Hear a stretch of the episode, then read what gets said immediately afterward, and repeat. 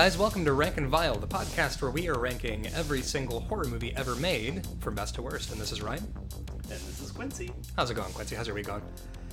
You know, it's it's it's a rough world out there, but if there's one balm to my soul, the balm of Gilead is new V H S tapes. Yes. So which uh, which uh, V H S? Uh, so give me the give me the rundown. What are the V H S tapes this week? So this week, and when I mean new, I mean actual newly produced V H S. Wait, in the year of our Lord twenty twenty, they're still out here doing it? I mean, normally what they are is old blanks that are either dead stock or um, or Frankenstein together. Mm-hmm. Someone has popped open an old case and put in a new reel, or just recorded over that. But I just got Room two oh eight, who is a synthwave producer, uh, who did a collaboration with. Uh, hear, you hear that A S M R of my clamshell popping open? I do. It's yeah. It's very soothing. I can hear the ocean. uh, Dystopia, um, Dystopia Kid, and Room two oh eight uh, put their album, uh, put Room two oh eight's album Awakening on a tape, and it is a movie made from repurposed uh, anime. So huh. It's Jinroh, uh, Wolf Brigade, and Serial Experiments Lain over synthwave and a new storyline about pleasure synths. So you're saying that this is basically the three YouTube videos I have open simultaneously, just like mixed together into a single song. Exactly. Your your anime fan videos, your synthwave. Honestly, A M Vs, I feel like they might be... Are they a lost art? Like, are there still uh, kids out here making A M Vs, or is this just, like, does this just date me as a complete fossil? Well, Ryan, what they are now is there are uh, Five Nights at Freddy's A M Vs. There we go. Yeah. Yeah, honestly, I because Christina um like works with works with kids, and I feel like uh, every time I'm made aware of what the kids are doing now, like I respect them and their power a little more, but I also fear them because like I, I fear their savvy and how they're all funny now and dress well, and it's like, look, I I I didn't learn how to make a joke until I was like twenty, and I dressed uh like. an anime doofus until I was like eighteen. Like it's Listen, it's it's um, not okay.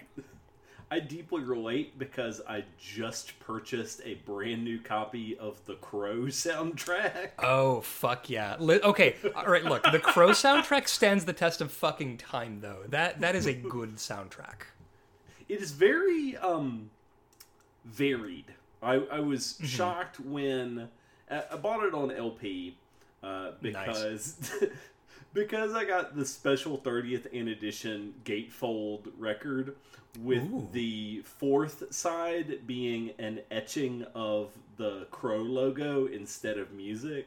Ah. Um, and it just so happens to split that all the goth is on side A, all of the grunge and speed metal is on side B, and then all of the stuff that you don't remember was on the Crow soundtrack is on side C. Yeah, yeah. Side A, you're getting Burned by the Cure. You're getting Trent Reznor and Nine Inch Nails. Yeah, covering Joy Division. You've got Golgotha Tenement Blues by Machines of Loving Grace. Like, honestly, that soundtrack is so good, it'll make you think that Big Empty by Sto- uh, Stone Temple Pilots is a good song.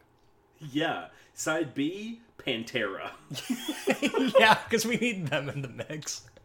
Honestly, like, The Crow is one of those movies that I I, I, I debate now, and I don't know if this is uh, a pretty frequent quarantine mood for anybody else, but, like, there the question of what are we gonna watch tonight is always a big question in my house, because, like, you like lately it's, do you want to rewatch Schitt's Creek? And we're, like, doing our rewatch, and we're, like, halfway through season four of Schitt's Creek, having watched it the second time. Um, but in the back of my mind, always when the question is, so what do we want to watch tonight? I always want to be like, The Crow? Do you want to watch The Crow? And it's like, Let's I know that this, crow. yeah, and I know that this will be a fun time for exactly me. Like, neither Sarah nor Christina wants to watch The Crow. Um, but now the thing is that The Crow as a movie, um, it's I've watched it so many times that I have no frame of reference for whether it's actually a good movie anymore. You know, I, I came to The Crow as an adult. I did oh, not yeah. watch The Crow uh, until I was like eighteen. So like, you know, I could I could go and die for our country before I watched The Crow. There's something perverse about that, surely. Holy shit. Yeah, your childhood ends but... the moment you watch The Crow. Wait, wait, I, yeah, I, I think I just paraphr- I think I just paraphrased the top dollar line from The Crow, where it's like, my father always told me that your childhood's over the day you know you're gonna die. So it's already just, it's soaked into my brain. There's no, there's no escaping that fucking movie. Honestly, I would watch it with my uncle when I was a kid, and I was way too young to be watching that specific movie. Oh, defo. And isn't it perfect for our uncles and aunts to introduce us to? My aunt rented uh, Desperado for me. Oh, nice. That's and a good one. And immediately said, don't tell your parents we rented this movie.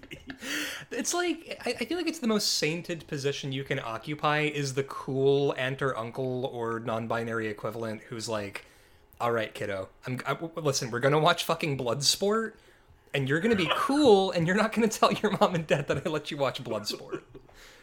Um, holy shit. So speaking of Bloodsport, let's, holy shit, let's jump into, uh, uh, the movie we're doing for this week. So the movie we're doing for this week is, uh, Paganini Horror, uh, from nineteen eighty-nine, directed by Luigi Cozzi. Cozzi? Luigi Cozzi, who's better known for Contamination and, um, other eighties Italian splatter flicks. Yeah, and so wait, so you got the, the fucking bespoke copy of this with the soundtrack on audio disc, right? So, so this is the deal.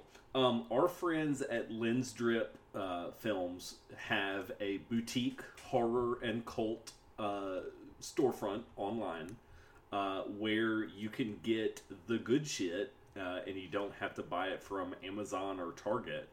And not only did they have um, did they have an extensive extensive Severin collection, but they still had the limited edition Severin release of Paganini Horror that came with a compact disc of the entire soundtrack.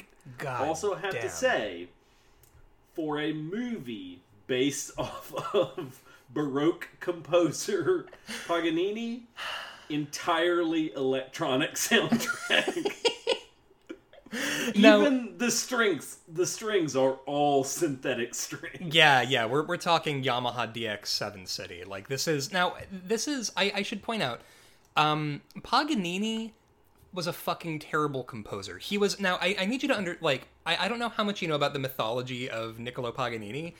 Um, this is drag culture to me. What he would do back in the day is that this extra piece of shit, this dramatique risque ho, would saw halfway through the strings of his violin so that they would break during live performances, so that he was only left with one violin string to just be fucking wailing on it and showing off and doing cool violin tricks on the one string. So, speaking of cool things, this Severin Blu-ray also has a bespoke, brand new interview with Luigi Cozzi called Play It Again, Paganini, an interview with Luigi Cozzi. And the story behind this movie is fucking insane. So what is the story behind this movie? So, Cozzi claims that he came up with the idea of this movie because he was approached by a producer to write a Paganini biopic. And it had to star Christopher Lambert. Oh, that's just standard. That's just base level. Has to star but Christopher Lambert. It had Lambert. to star Christopher Lambert because Greystoke, The Legend of Tarzan, Lord of the Apes, which is also the most extra title for that goddamn movie. It's I can't believe this movie's one hundred thirty minutes long with a title like Greystoke, The Legend of Tarzan, comma, Lord of the Apes. This movie is not even a tight ninety. It is an hour and twenty-four minutes. You mean Hugh Hudson was disappointed that another hour was left on the cutting room floor? So wait, so so this started as an actual straight-ahead biopic of Niccolo Paganini? Yeah, but because Greystoke, Greystoke, uh, Greystoke failed so miserably, mm-hmm. they're like, well, Christopher Lambert's career is over. So we're not going to make the Paganini movie because he was the only thing we had going for us. So Cozzi was like, fuck, man, I started to research this scrub. Mm-hmm. No one makes me care about a composer. I'm a horror movie director. Also... last time I checked, no one is like, you know what was a really well-written movie is anything by Luigi Cozzi. Oh, honestly, I feel like if you're an Italian director who doesn't do Giallo, you are probably terrible. Like, so many bad, bad movies just have either an Italian production or, or an, an Italian director attached to it.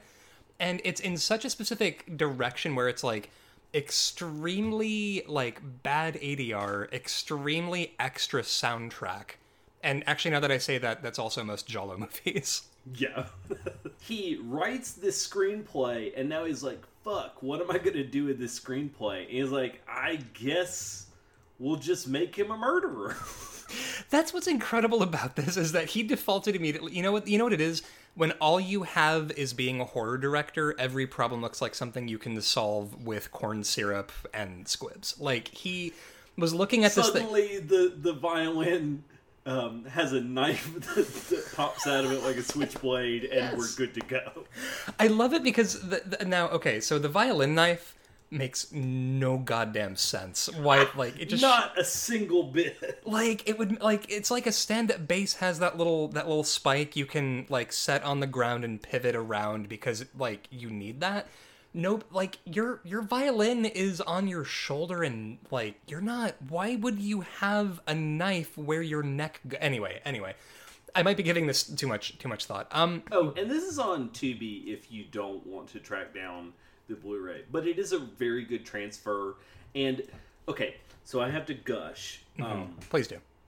Severin are saints of the horror movie um, niche uh, Blu-ray industry, mm-hmm. because there is an S D H track for the English audio, and there Ooh. is an and there is an English subtitle for the Italian audio, and they are two separate scripts. Holy shit. So the version, I mean, so the version we get of this is the one that's been, like, double Google translated? The one we get is the actual S D H that matches the audio on screen so that me being an old man can actually... Uh, not have to give my entire attention and blast my T V. But yeah. Also, I don't know if you've run into this problem too. Usually the um, subtitles are for the uh, the foreign language track, mm-hmm. and the translation is a different translation than the subtitles for the deaf and hard of hearing track. See, this is, honestly, I watch everything I watch uh, with subtitles if I can. Like, I'm I'm I'm at the age where, like, a, my hearing is so bad from just, like, listening to music way too loud throughout my life. Um, and so without that, like, if, uh, like even going to movie theaters, it's hard for me to hear anything that's going on if I don't have a subtitle to it. Um, I don't know that the subtitles would have helped with... Uh, Paganini Horror. Now, the audio in this, the A D R, even for an Italian production uh, in, in English, is completely insane. Like, it is, people's mouths, like, it's it's not, like, not only do the mouths not match up with it, the vocal performances, like, I don't know, I, they found the most excited voice actors in the world to do this, and I'm so happy for them. Um... So, the movie starts out with a little girl in Venice. Um, also, um, Cozzi says in the interview, which they basically use in lieu of a um, director um, commentary, mm-hmm. that the budget was so tight, he was he was telling his producer, at least let me go to um, Venice for the day, and we'll just pretend it's set in Venice. So, like, that one shot of the canal is all he had time to shoot, and the rest of it is just in a soundstage.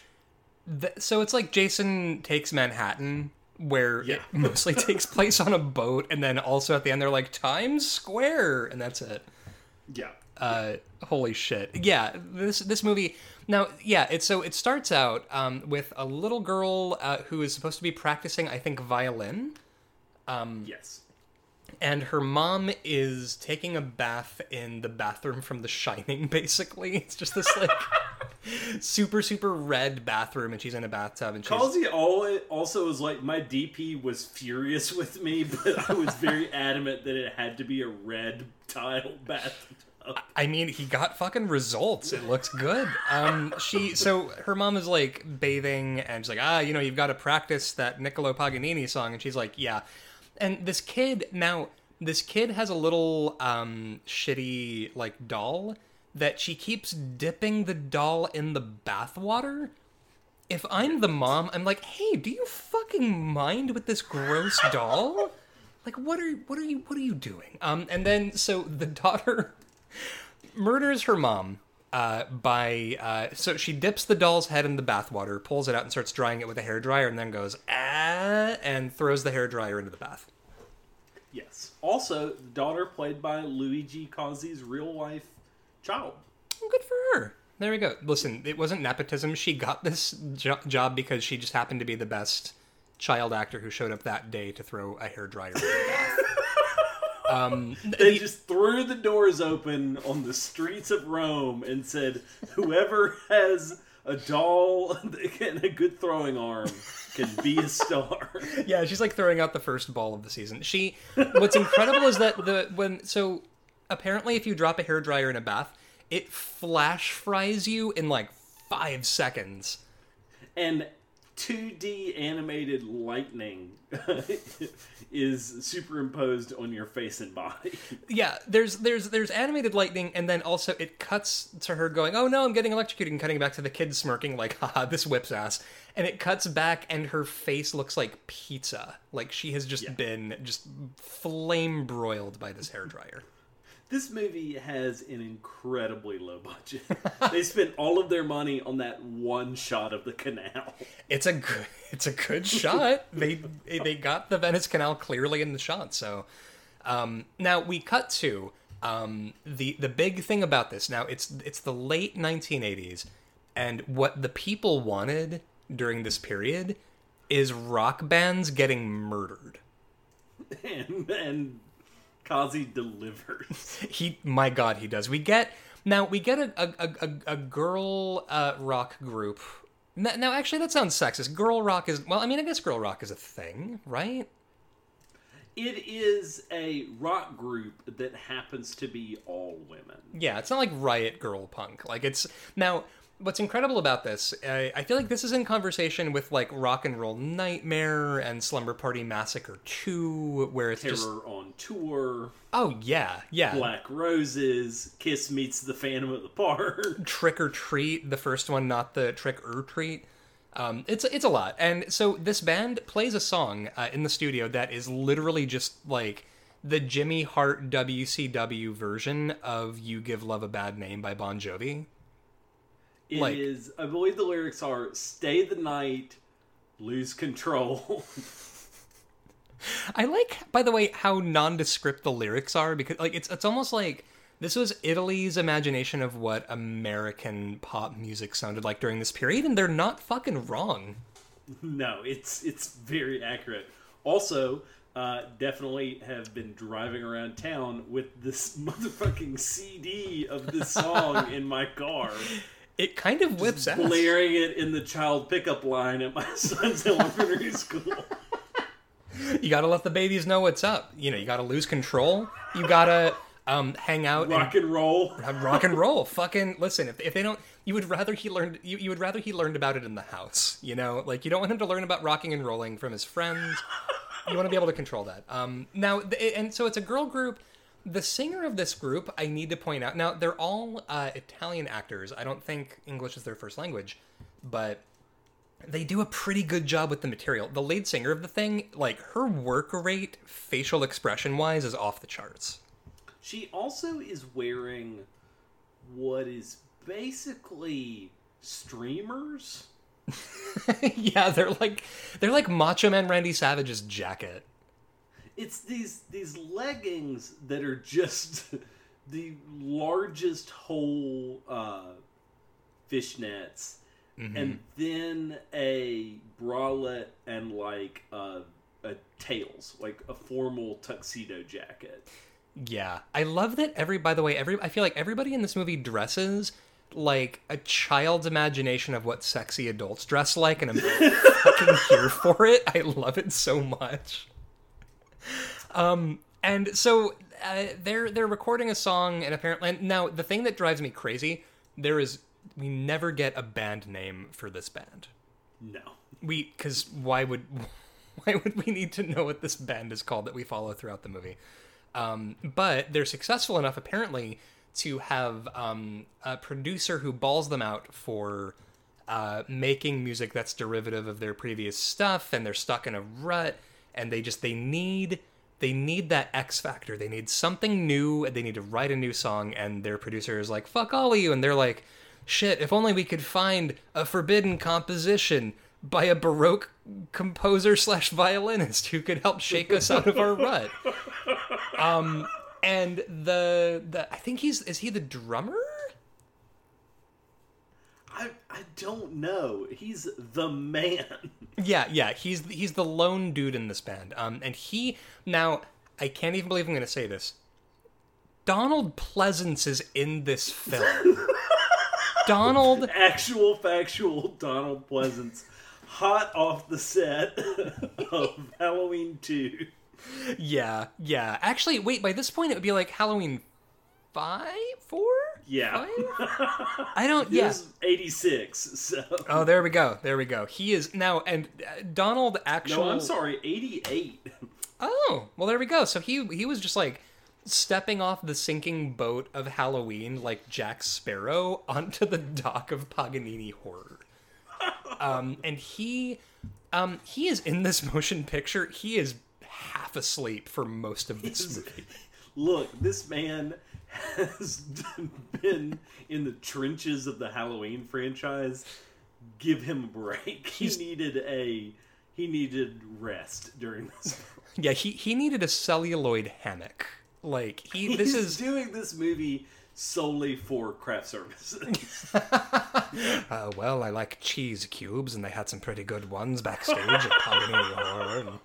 Yeah, I mean, he's... Now, and, and his his role in this, which is, I think, kept pretty fucking mysterious throughout, even through the ending.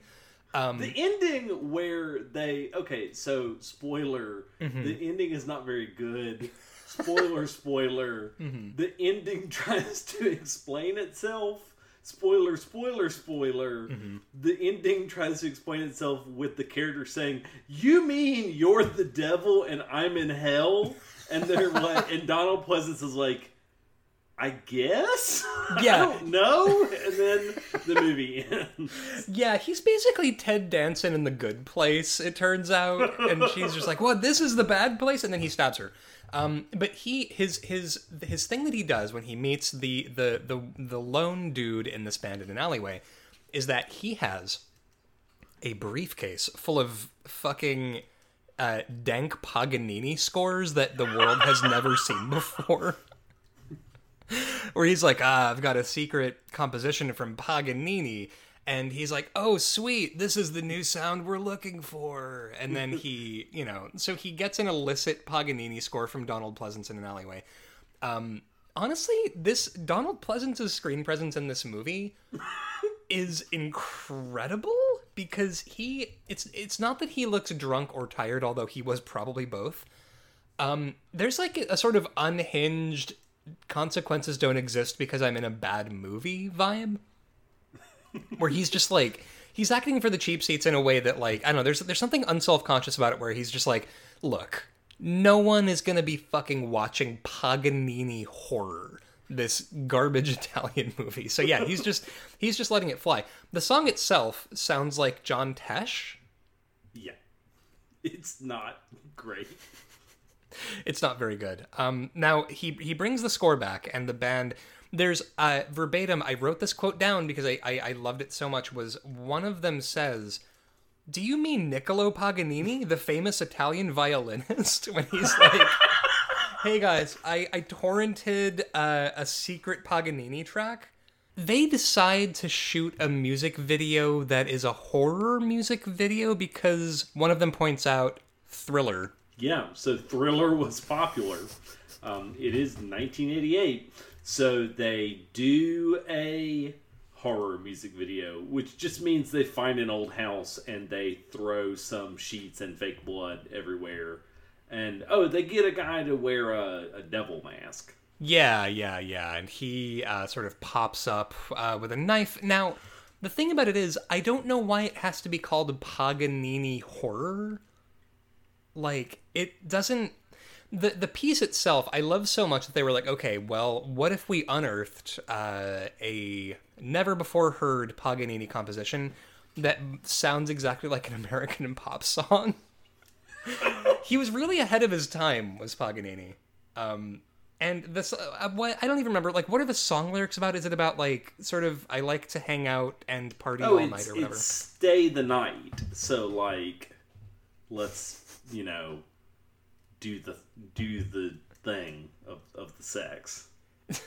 we but should... we're not going to say the word sex because pop music and, and nuance. Right, right. Um, now, this uh, horror director guy kind of looks like Mark from Rent, um, where he's just extremely, like, yes, I don't know, he's just, like, super into being a horror director in the way that I wonder if... Um, Luigi Cozzi was, like, looking at this character as, like, a self-insert, like, yes, you love to make shitty horror movies. So do I. Now, and so while they're making the music video, uh, one of them uh, reveals that uh, the house that they are in right now, in this, like, dilapidated Venetian manse, uh, once belonged to Niccolo Paganini. And also, it's saying, like, they're, they're like, he murdered his wife. I, I think... I think this movie thinks that Paganini was basically Rasputin. Like, he's kind of magic and maybe evil or something. And also plays violin with his giant dick. Yeah, and, and they, they keep making reference to a, uh, a curse, Paganini's curse. What is Paganini's curse? You know, his curse. Yeah, that's the problem with Baroque uh, musicians. You couldn't swing a cat without hitting a curse they would give you. Like, they would just give it away at ho- like holiday parties. Like, it's it's a real problem in Venice. Um, now, Paganini um, murders the shit out of the bass player. Um, he Paganini. So, oh yeah, a, a an actual factual Paganini murderer shows up, but he's in a mask. So, like, it. This movie doesn't know if it's a giallo or a um, supernatural horror movie. Yeah, yeah, yeah. I feel like it's like Paganini standing in front of in front of a mirror, like putting on black gloves and then taking them off again. Like, oh, was that too much? Am I being am I being extra here with the with the the murder? Um, he now why does he have to wear the mask though? Well, because he's got a skull face, I guess, or. Something? I'm I'm not quite sure. Yeah, like, is it the element of surprise? Because, like, I gotta tell you, I'm, I'm watching a movie called Paganini Horror. I am already fucking on board with zombie Paganini stabbing people with a violin that has a knife on the bottom.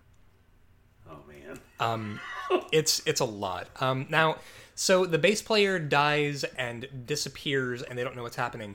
And one of them is like, all right, well, let's fucking replace her. Like, she doesn't waste any time... After this bass player gets murdered, before she's like, who who the fuck else we got? We got listen, we got to go on tour. We have to record songs about being up all night and partying. So, you know, we, we need a bass player for that. Um, the, the director is like, mannequins. So they set up mannequins, like you do. Yeah, and the, now, the, how... What was the deal with the mannequins? Like, he's just like, let's just have a bunch of them because it'll look super dope? Or... You know, the whole movie is like a weird fever dream. It has little to no internal logic. And the logic it does have is upsetting. Um, the Because let's talk about how The, it presupposes that there are just mannequins laying around in Niccolo Paganini's haunted house. Yeah, where the fuck did they get all these mannequins? Like, they were just... Uh, like, listen, if you go down to the basement, there's, like, uh, a giant uh, bag full of violin knives. You got the mannequins. You got the creepy baby dolls. Like... You have a casket in the shape of a violin case. Oh, man. All right, that's pretty dope, though, that violin casket. Um, which, by the way, makes me think of the fact that so I uh, shamefully I, I play guitar, um, and when I was a uh, when I was like a teenager, the thing I wanted above all else was a coffin case, uh, a coffin guitar case. Um, it, it's just literally it's it's just a guitar case in the shape of a coffin that is impressive and exciting to exactly no one. But when you're like seventeen and listening to a lot of death metal, you're just like, but how can I let everybody know that I mean business with a regular guitar case? So thirty-four-year-old me was looking at this violin case and going, fuck yeah.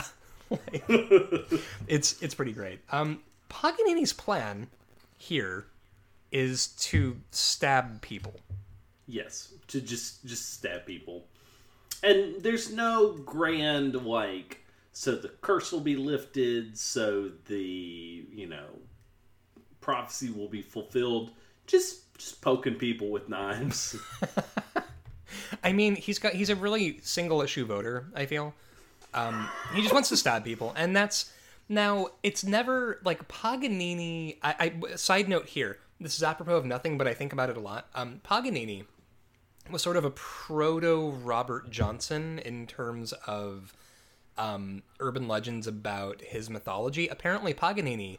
Um, the the the rumor about Paganini was that he mortgaged his soul to the devil to have his like amazing violin skills. He once actually, before a performance, had to provide a note written by his parents that his father was not Satan. Back in the day, because people were really worried about that. Just shows up, hat in hand. Dad, I need another note. God damn it, Niccolo. And I mean, like, damn he, it, son. We've talked about this, and like, he did have a pretty like Severus Snape vibe going on, so that makes sense. Um, anyway, that's that's neither here nor there. Just wanted that on the record. You know, about... all of a sudden, I also am starting to deeply identify with Paganini for some reason. Well, I mean, he was he was a fucking ghoul who was really good at exactly one thing with violin. And also, I feel um, I feel frustrated that this movie did not employ uh, guitarist Yngwie Malmsteen as Paganini, because that guy, like... You know how um, Rob Zombie looked at the Texas Chainsaw Massacre two and went, I could make that, but like half a dozen times. Yeah. this was this was Yngwie Malmsteen with Niccolo Paganini. Like they should have they should have gotten him and his leather pants and his fucking Drakkar Noir soaked torso to show up and be Paganini in this horror movie. And it's a it's a shame that he, that they didn't. Um, everybody in this movie is constantly trying not to laugh. Yeah, it's it's tough. And also, you know, it's especially tough because there's a killer violinist with a gold mask um, waltzing about.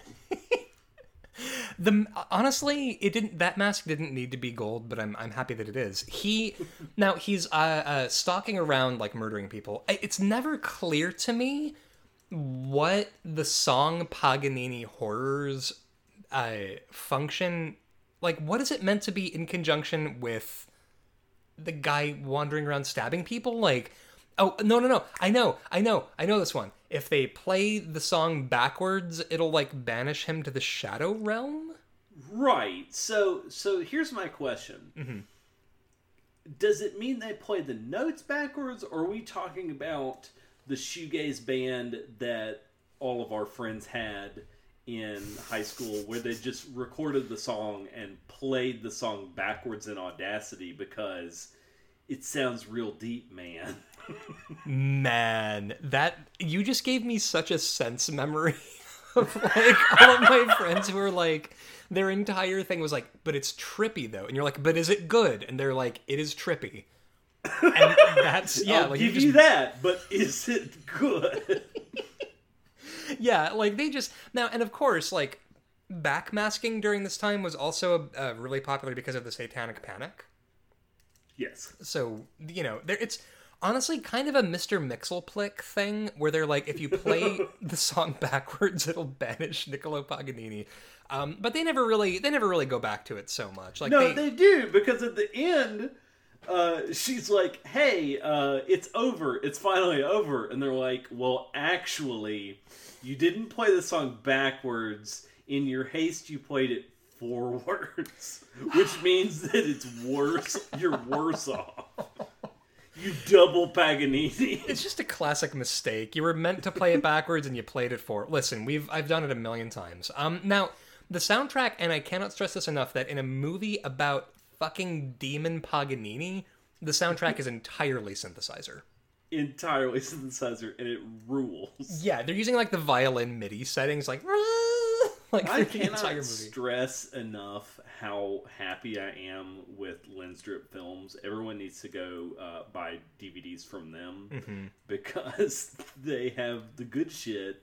Whereas if I'd bought this on fucking Amazon, I would not have gotten a C D. And also, all horror movies of Italian origin need to just come with a compact disc of the score. Completely agree. And honestly, like... This is my thing with a lot of Giallo films. The soundtrack, like, the movie itself may be half a bag of expired potato chips. The performances may be shit. The plot might be thin. Like, I don't care about any of that because the soundtrack on Italian movies usually whips ass. Yeah. Um, um, especially Italian horror movies of the seventies and eighties. They all have that incredible... It's either Goblin or a, a Goblin, um, someone approximating Goblin.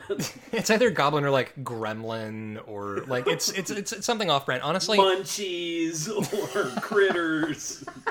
Ghoulies. Honestly, Ghoulies. For me, like, I, I think the high water mark for me, uh, and this is a total side note, but um, I think the my favorite Giallo soundtrack is uh, from Four Flies on Grey Velvet. Um... Which is a Giallo movie that, like, it, it, like, involves a band that has an organ player. I am such a fucking mark for organ in music. Like, I I love it when you get, like, a cheeky bit of... And I don't know if this is because of, like... Um, when I was a kid, I had uh, a bunch of songs on a cassette tape that my dad had, like, recorded for me one summer. And uh, Whiter Shade of Pale by Procol Harum was on there. So I've just... I've got a huge weakness for organ. And anyway, yeah, like, Giallo movies... I don't know how I feel about Giallo movies aside from, like, I love them on principle, but also I don't know that I want to, like, sit down and watch, like, The Strange Vice of Missus Ward or whatever, but anyway. Um, now, and yet.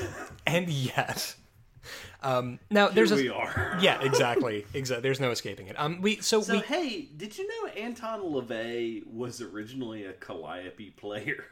Yes. Uh, he, of course, that cornball motherfucker was out here, like, tickling the ivories on a calliope organ.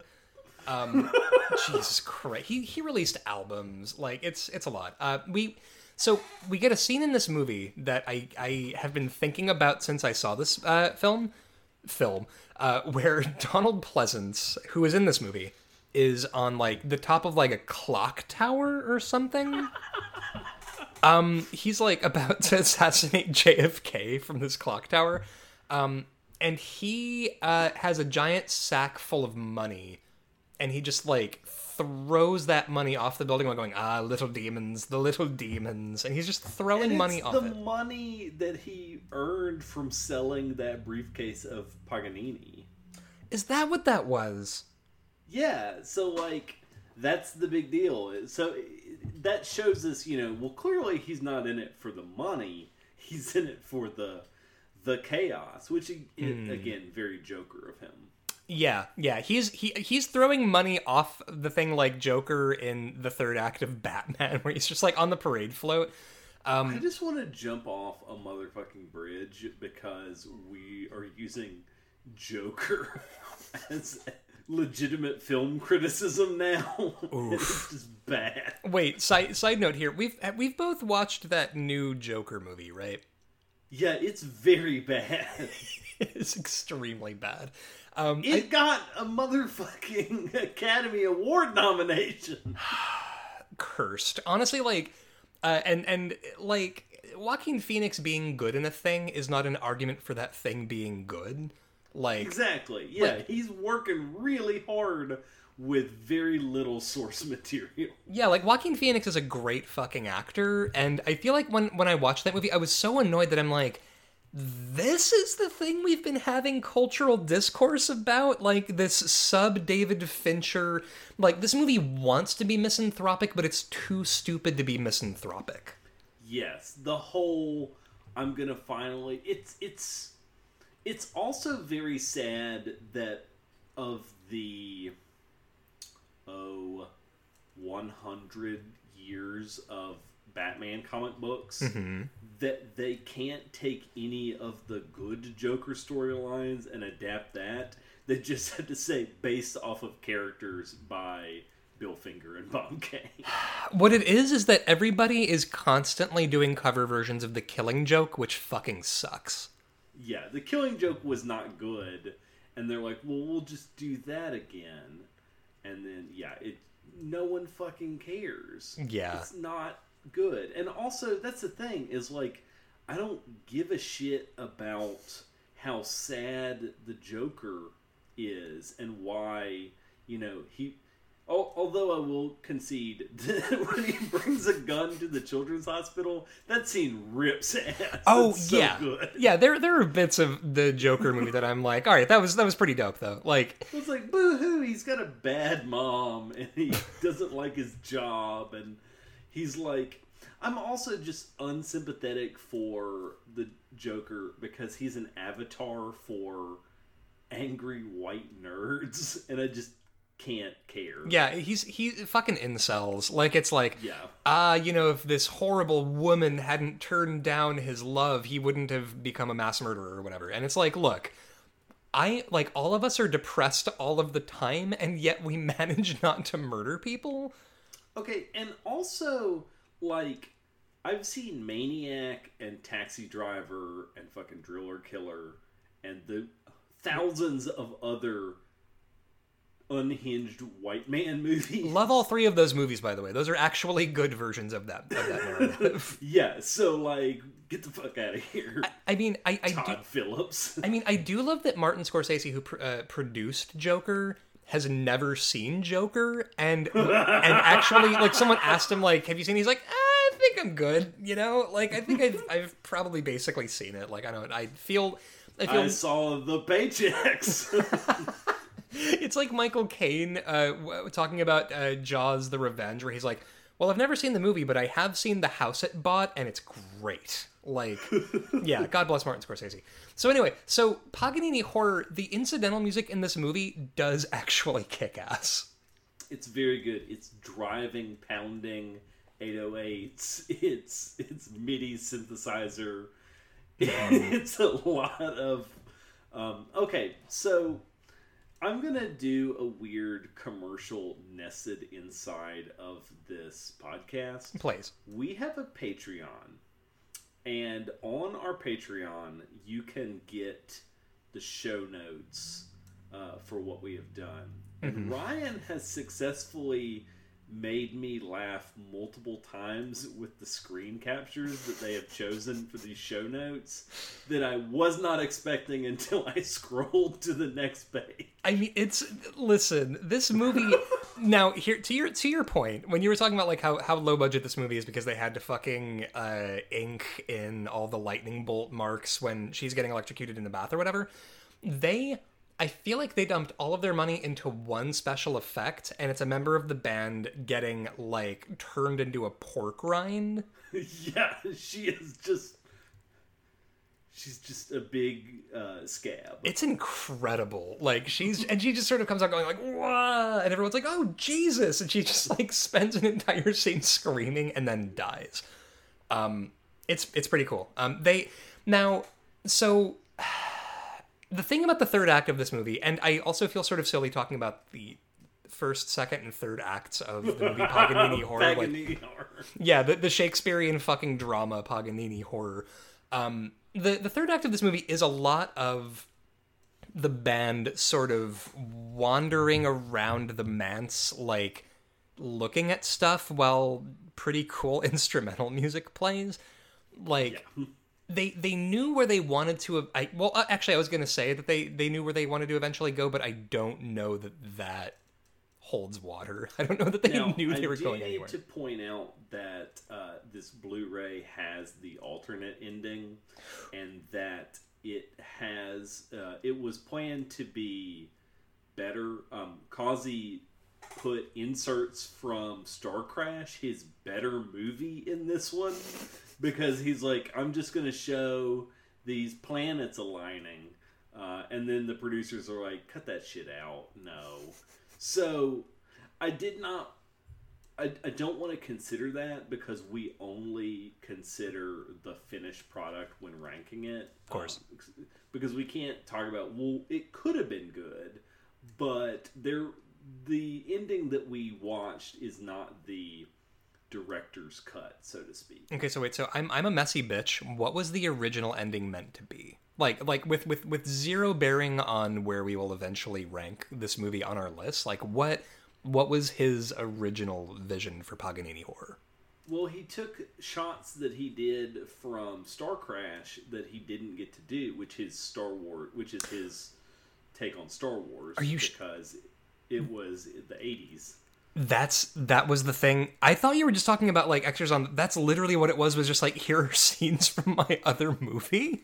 Here are the planet special effects of the planets all aligning in a row from Star Crash to show that. And he was like, I thought it was kind of clever and it looked really good. I didn't get to use it. And we spent so much money on those special effects. I had to use them somewhere. And then the producer was like, no, Luigi, Quit, quit making Star Crash, trying to make Star Crash happen. It's not gonna happen. Every movie he makes, like, oh, I thought I would make like a, a, a When Harry Met Sally ripoff that also features the aligning of the planets at the end. Like everything, he's just he needs to find a way to sh- like get his shit in and show that sequence. Oh, outstanding. Um, we so. You know, we come toward the end of the movie, and uh, one of them finds some mushrooms and was like, oh, the there's wood from the mushrooms that was used to make Paganini's violin. And, like, it's it's like, it, it tries doing world building on the back half of this movie, but doesn't have enough time, so they just kind of go, ah, wood exists, and then we get to a bit where Paganini um, gets... Uh, is he a vampire? He sunlight hits him and he dies, but not before the record producer, who who her hubris to say, "Y'all are making whack tracks. Find something new," is crushed by an invisible wall and just pops like a boil. That sequence actually owns like, and and you know how they did that effect? How did they do that?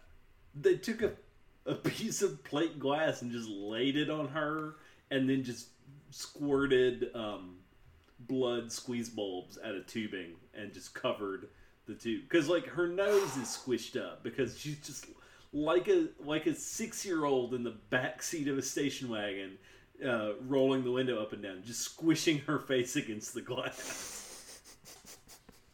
The honestly, I, I, I was kind of. She looks like uh, somebody jabbed a Capri Sun really hard. Like she just starts, she just starts gooshing, you know, uh, yeah. Like just crushed by an invisible wall. I they, also love that the um, the sheet music off camera just drenched in blood. Oh yeah, yeah. The sheet music that contains Paganini's like hidden track or whatever, like everything just gets covered in blood, and I feel like. If you're a low-budget uh, horror movie, the least you can do is shell out for gallons of fake blood that you drench everything in. Yes, yes. It's, don't. It's, I'm here for it. Don't skimp on the blood. Like if you, I mean, I'm generally down for everything gushing blood in a in a, in a horror movie. But like, if, if if you know, if you can be anything as a low-budget horror movie, you should at least be bloody, I feel. Um, yeah, and that, that might you know that might just be a, a, a you know stylistic preference, but so so Paganini catches on fire and his ashes It's in the shape of a treble clef. He die. He gets killed by the sun, and his ashes are a treble clef, and he and that's it. And that's how Paganini dies. They never fucking explain why the sun might kill Paganini. Like, it's just it's a thing that happens because like this like uh, this director must have seen like a couple of vampire movies and gone, all right, that'll work. Like, that'll, that'll do the just producer's fine. Like, listen, we're we are out of money. It Listen. reminds me a lot. So, so I know I'm constantly going back to Masters of the Universe. Oh, sure, sure. But literally, Masters of the Universe, they were filming the final scene, and like, like a show where they pull the plug because of the noise complaints. I, I don't know about you. I've been to a lot of house shows and actually mm-hmm. professional concerts where at eleven o'clock, the music just turns off. I was at a G B H matinee, and they're like, Whoa. sorry, we've got to cut the encore short. Uh, the bar has to close and reopen in an hour because it's disco night. God, that's wonderful. Honestly, I'm so nostalgic for a time when I could go to a, a, a concert in person with, like, in, in real life during the pandemic. Like, I would just weep with joy if they said to me over a P A, we have to shut it down because disco night begins in an hour. Like, that's... Oh, time gone by. All right, yeah. Good night. Be safe. Go home. Uh, that, you were halfway through the song. They just... unplug the amps on the band. All right, this next song. One, two, three. No, uh, sorry. No, no, no. We actually we got, we got to go home. It reminds me of sorry. when I saw Boris, and they were so ang- the guitar player was so angry that the amps would not go higher. They just quit playing in the middle of the set, and they had to literally tap the other guitar player on the shoulder and say, "We're leaving. Come with us," because they were still playing. Whoa. So that guitar player was just in the fucking zone. Like, I, I don't know. I don't know what anybody anybody else is doing. Like, just just riffing, and the drummer's like, "We're going. We're we're in the van. We're this is actually we're not, pulling my, out of the parking lot. Come on." See, my my headcanon for him is that he was actually now a thing that I love about the nineteen eighties, aside from like everything pop culture wise. Um, is that I don't think that you get this so much anymore, but like with bands, like especially with hair metal bands, um, even the opening band would get like, all right, and now the drummer has a solo, and now the guitar player has a solo, and they've got like a twenty minute set. Like, I love this thing that apparently um, Vinnie Vincent Invasion, which he was the guy that joined Kiss in the early eighties and did a bunch of whatever. Um, apparently, is his entire with the Ankh. Yes, yes, he's the Ankh warrior from Kiss. I've seen a lot of Never Forget Vinnie Vincent on, on Instagram lately. I'm so thrilled that you know who Vinnie Vincent is. He, um, my, I think one of my favorite shady things for a band to do is for every member of a band but the one terrible member of that band to form a new band without that one person, which like Alter Bridge did with Scott Stapp and like Dokken did without Don Dokken, and he... Um, apparently Vinnie Vincent's entire band formed the band Slaughter because they were fucking tired of his, like, ten minute long guitar solos. Um, anyway, that's neither here nor there. The point is, um, Paganini gets fucking flambéed by the sun into a, into a, into a, into a treble clef. Um, and at this point, you know, the sun, the sun has come up. It's morning in Venice. Uh, everybody's exiting the house. And we find out, kind of, I guess, what Donald Pleasance's uh, entire thing is. She's like, the so the only person that survives is the lead singer of the band. And she's like, are you? And he's like, some say I have no name. And others say I have a thousand names. You can call me Bill the Bu- Bill your bub. Yeah, you can just, uh, yeah, um, it's fine. Bill Z. Bub. And he, yeah. Now, what's incredible about I it... I am Lucy. Lucy Fur. I'm your Uncle Lou. it, it, it, it's me, Bob Morningstar. Um, and he... Now, and it's it's never totally... Apparently, this has been hell the whole time. This is the bad place, right? Like, she's yeah, sort of... Yeah. Oh, no, this has been hell. And she's, like, trying to leave, and, and they're like... Actually, the rich world building of Paganini Horror clearly states that if you don't play the song Paganini Horror backward, um, I get to hang out. And then he stabs her because he tells her that he hates people who sell their souls for fame. Yeah, and it's like... You don't like no sellouts. But he literally makes... Well, I guess... Okay, so it does make sense, because mm-hmm. he throws away the money. So it's entrapment. Ah, uh, oh shit! I just understood the ending of Paganini Horror. It's you. Not good. No, but it's something. It's an understanding I didn't have before we did this podcast, and I'm grateful for He's it. He's like, I'm gonna. Uh, it's gotcha journalism at its worst. I'm so sick of this. Donald Pleasance lead, leans in and goes, "Death to false metal," and just stabs her. It's like a little jab with like it's like it's like a little penknife, just like, blah, and she dies. And as she's doing this, by the way, there is a group of tourists. Being... Which is her and her friends. Yeah, yeah. It's so it's like looping back around to the beginning of the movie? Yeah. But also she's the little girl from the beginning, and this is like her punishment for killing her mom? Yeah, like she kills her mom, and so she's being punished by getting to kill people and be a cool guy? Like, I don't... So, so okay, does Paganini torture... angsty children who fucking hate to practice, because then we're all going to hell. I Anyone mean... who has ever taken a music lesson by this logic is going to hell. I am fucked. I'm going to be killed by the composer of Chopsticks. Absolutely. Listen, it's it's a it's a uh, consummation devoutly to be wished. I am so in the weeds about Paganini and Satan and their relationship. Like, is Paganini... Is Paganini like, um, like the Goldar to Satan's Rita Repulsa? Yeah, he's the he's the Flavor Flav to Satan's Chuck D, I feel. Like, he's just leaving, just leaping out with a violin. Like, it's... It, yeah, so, suffice it to say, the, uh, the plotting of Paganini Horror, bit confusing. Just, uh... But the music, fucking amazing. Oh, yeah. Appropriately, a movie about Paganini and the horrors of Paganini uh, has a ripping good time of a soundtrack. You know what, actually? And I, I, I don't mean to navel gaze on Maine here, but I feel like that's pretty thematically consistent with Paganini's music to me, which is like, was there a point to it and was it good? Fuck no. Were there some neat fiddly bits in the soundtrack? Yeah. Yeah, that was there. Like, Did was... Paganini do a solo so hard that we thought he was the son of Satan? Yes. Yes. Yes. Completely. Listen, also, um, I, a thing here, I went down a Paganini uh, Google hole while while researching for this episode. As Pag- did Luigi Cozzi writing the, the screenplay. I feel very close to him.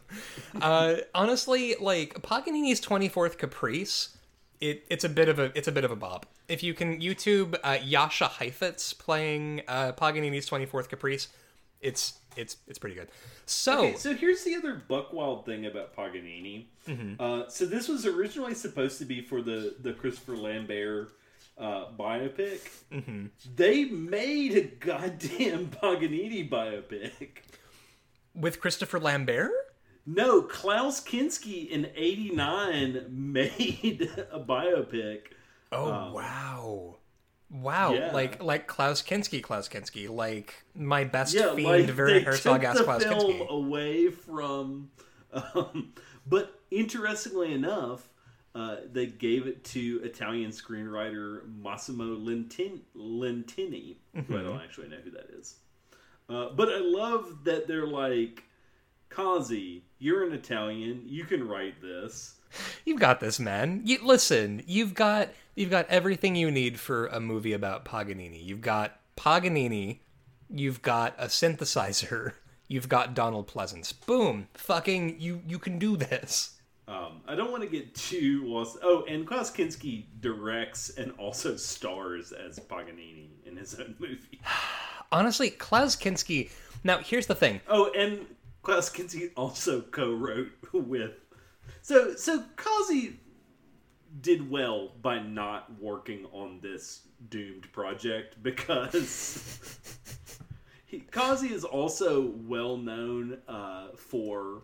There was a movie that Cozzi uh, was working on, mm-hmm. and he literally gave back the advance check because he wanted to rewrite the script, and they're like, the producers were like, you can't do it. And he's like, then I'm not going to direct. And he handed the Whoa. check back. And they're like, Shit. no, you can't. And he's like, see ya. And, and he was like, like and then I, I made Paganini Horror. And he was like, I can't stand people who sell their souls for money. And then he just threw money off of a clock tower.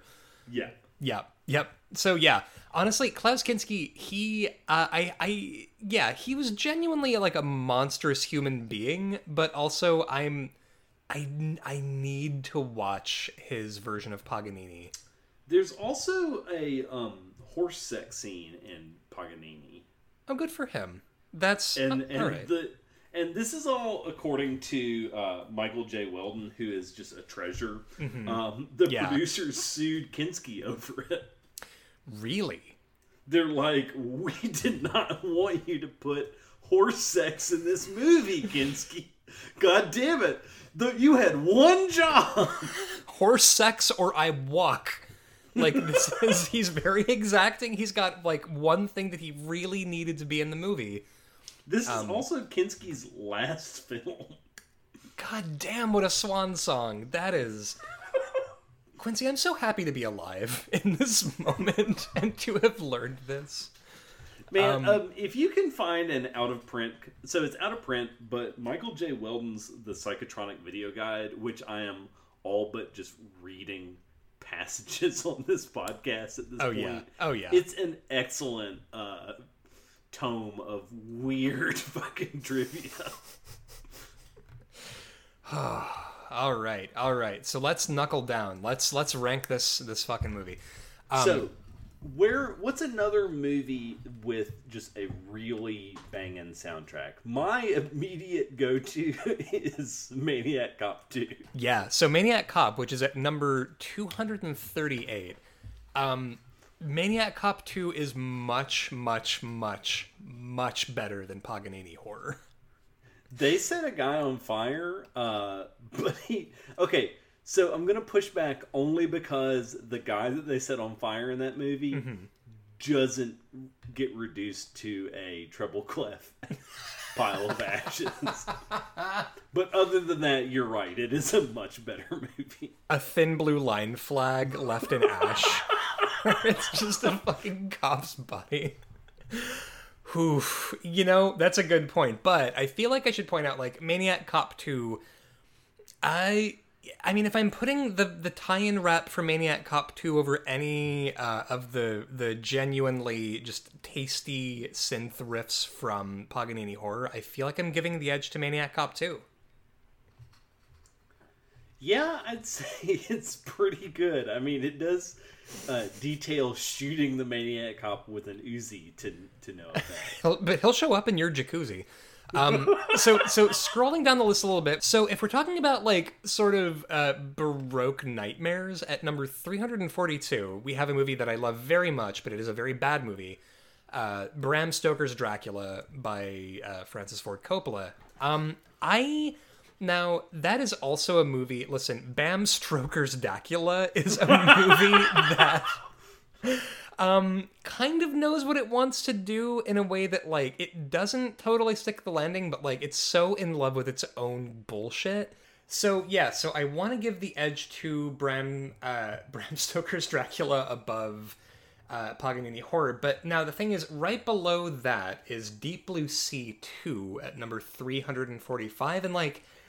Deep Blue Sea two is fine, I guess, but there's there's not it much there. It does have baby sharks. do, do, do, do, do. Baby. Yeah, it really... Actually, that's that's a good point, but I feel like baby sharks are almost like... It's not enough to go on where, like, with Paganini Horror, I have Paganini bursting into ash in the shape of a treble clef. And uh, some pretty good...